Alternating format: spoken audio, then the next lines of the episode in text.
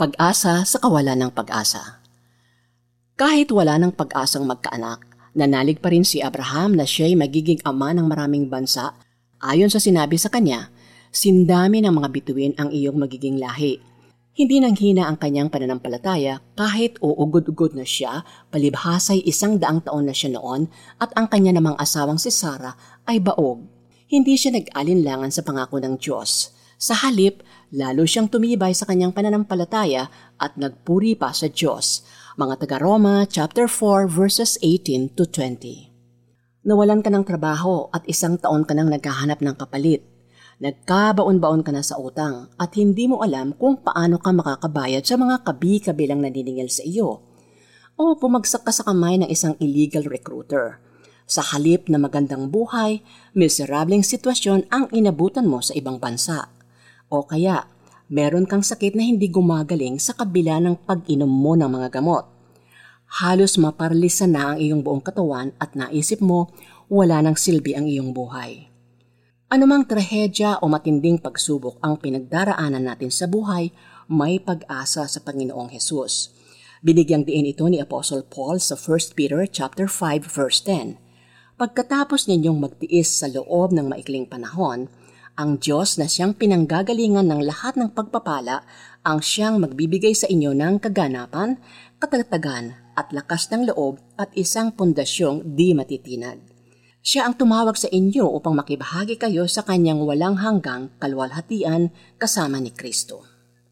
Hope against hope. Kung nasa sitwasyon tayo na parang wala ng pag-asa, manalig tayo na ang Diyos ay may magandang plano sa ating buhay.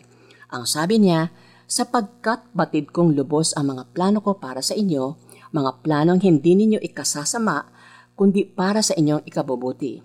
Ito'y mga planong magdudulot sa inyo ng kinabukasang punong-puno ng pag-asa. Jeremiah chapter 29 verse 11. Sa gitna ng ating pakikibaka sa buhay at tila walang katapusang pagsubok, panghawakan natin ang pangakong ito ng Diyos.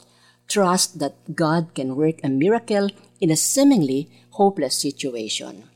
Manalangin tayo. Aking Ama sa Langit, narito ako na dumudulog sa inyo ng may pagpapakumbaba at pagsisisi sa mga panahong nawalan ako ng pag-asa.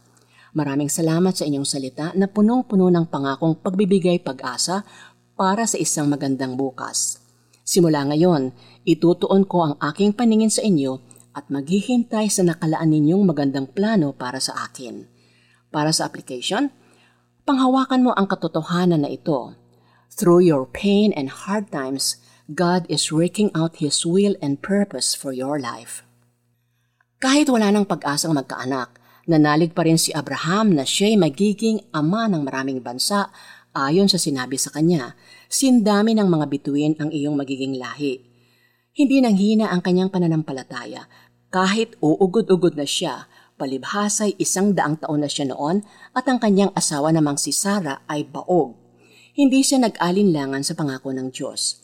Sa halip, lalo siyang tumibay sa kanyang pananampalataya at nagpuri pa sa Diyos. Mga taga-Roma, chapter 4, verses 18 to 20. God has a plan to redeem me. His original plan for my life is the best. This is Becky Cabral, executive producer of the 700 Club Asia. Remember, no matter how seemingly hopeless our situation, there is always hope because our God is the God of hope.